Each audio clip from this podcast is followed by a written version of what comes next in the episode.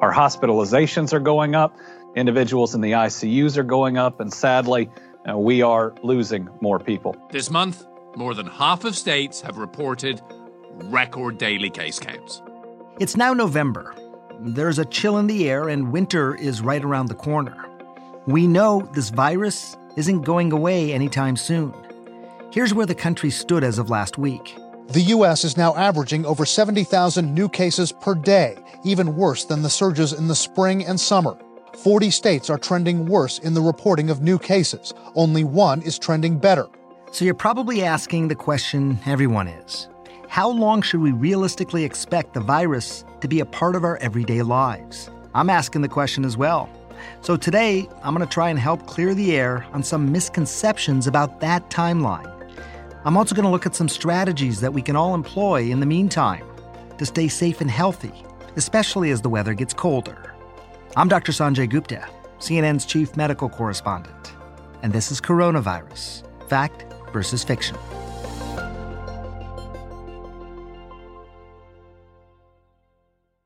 First up, let's talk about the vaccine. It's tempting to think of the vaccine as some sort of silver bullet that's going to make everything go back to normal right away. But look, the reality is that a vaccine is going to be a huge development, but it's not immediately going to allow life to return to the way that it was before the pandemic. We're going to get there eventually, but again, not right away. So, how long will it take?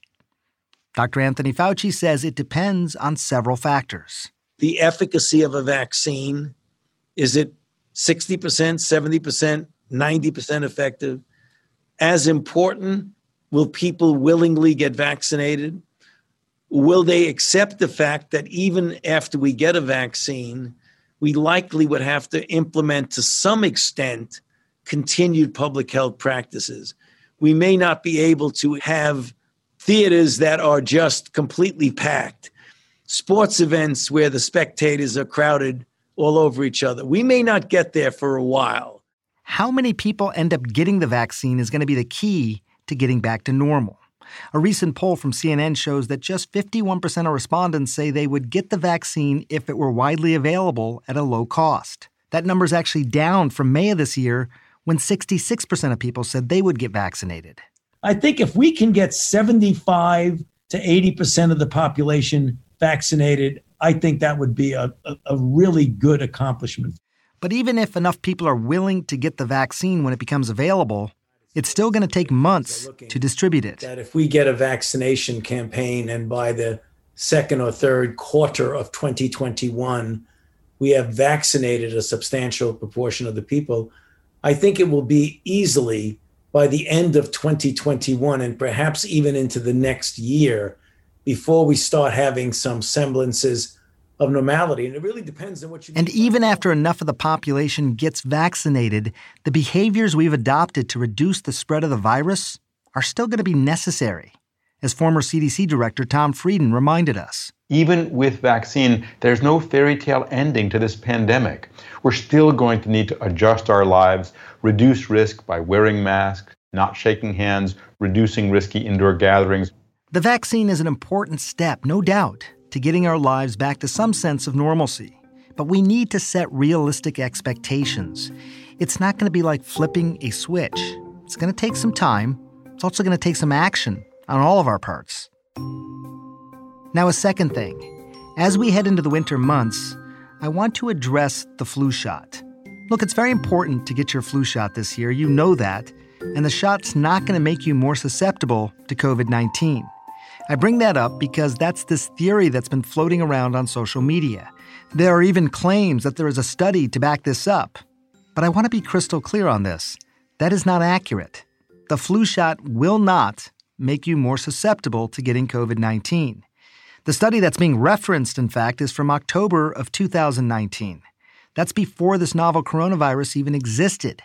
That study suggests the flu vaccine might be linked to an increased risk of seasonal coronaviruses. Those are the types of viruses that cause the common cold, not COVID. The author of the study even came out and said, quote, results from this study should not be applied to or interpreted with COVID 19 in any way. That's pretty clear. The truth is this it's even more important to get your flu vaccine this year. Here's CDC Director Dr. Robert Redfield. The next season's influenza illness will occur simultaneously, potentially, with COVID 19, increasing the challenges on hospitals, healthcare professionals, and the public. Be prepared and embrace flu vaccination with confidence for yourself, your families, and the communities. This single act will save lives. And the time to get the flu vaccine is now. Yeah, you should get it no later than the end of October, but don't wait until any beyond October. I know it's already November, but it's still not too late. Find out where the flu shot is being given in your community and get it done. Get it done for yourself and your family as soon as possible.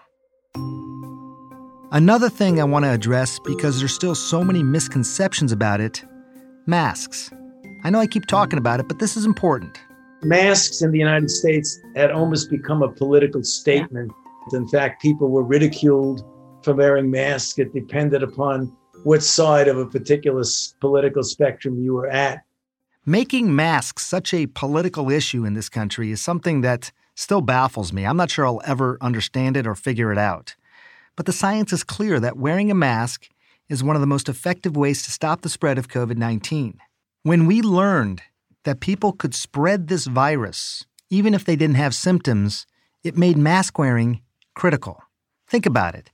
With other respiratory viruses, you're most contagious when you're symptomatic, when you're coughing and sneezing. But what if you were spreading the virus before you even know you had it? You'd wear a mask, hopefully. And that's what you should do here. A study published in The Lancet showed that the chance of transmitting the virus without a face mask was about 17.4%. With a mask, the number dropped to just 3.1%. It's not perfect, but that's a huge difference, dropping the risk of transmission by nearly sixfold. Researchers at the University of Iowa College of Public Health also looked at data across 15 particular states and Washington, D.C. Why? Because those states had some sort of mask mandate in place. They found that after a little while, those communities saw an ongoing decline in the spread of COVID 19. Keep in mind, the numbers are shooting way up right now. Even if we could use strategies to stall the rise and the growth of new coronavirus cases, that would be significant. Masks could actually bend the curve in the right direction. Here's another example. Back a few months ago, there were two hairstylists in Missouri who tested positive for COVID. They continued going to work and saw nearly 140 clients. Now, no one is suggesting people should work if they have COVID, but they did, and they wore masks.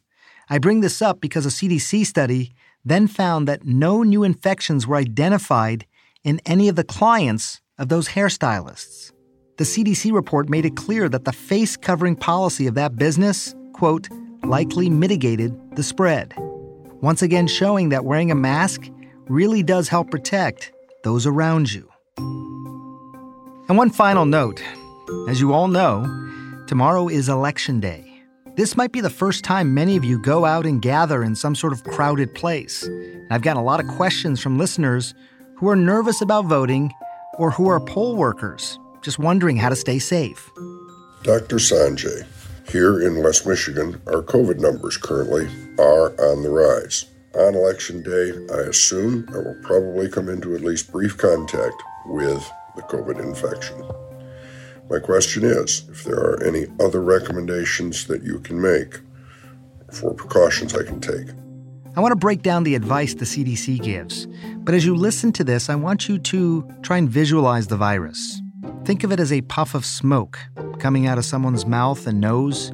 If you're indoors, that puff of smoke can linger longer, it can travel further.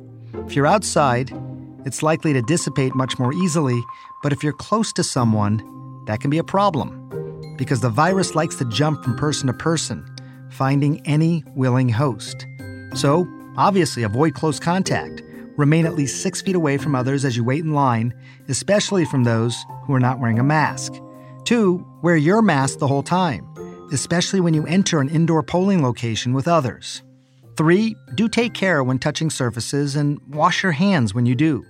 Maybe you bring some alcohol based hand sanitizer with you just in case a sink isn't nearby. Also, bring an extra mask now that I'm thinking about it. In general, just have a plan for yourself. Be thoughtful. slow down. Create a plan for you and your family on election day about how to stay safe. Maybe ask someone to watch your kids so you don't have to take them with you. Make sure your voter registration and any other paperwork is in order ahead of time because that'll help reduce your time interacting with others. Maybe even fill out a simple ballot at home if one is available, so you know who you're voting for and you can speed up the process in the voting booth. And if you are working the polls, try to make it easy for those voting to take those same precautions. Following these few simple steps can help put your mind at ease and make sure you cast your ballot as safely as possible. There's no way around it. We are going to be living with this virus for a while. And as case counts steadily climb around the country and the weather gets colder, it's going to be more crucial than ever to stay vigilant and help stop the spread. While we can't live our lives entirely normal while we wait for a vaccine, we have to remember it's going to be a slow process that involves all of us to act. So do your part to protect yourself and protect others. And keep in mind, I'll be here with you through the end of this pandemic, as long as it might take. If you haven't already, go and vote tomorrow. Do it safely. And if you have questions for me, send a voice memo to asksanjay at cnn.com. You might hear it on a future podcast. We'll be back tomorrow. Thanks for listening.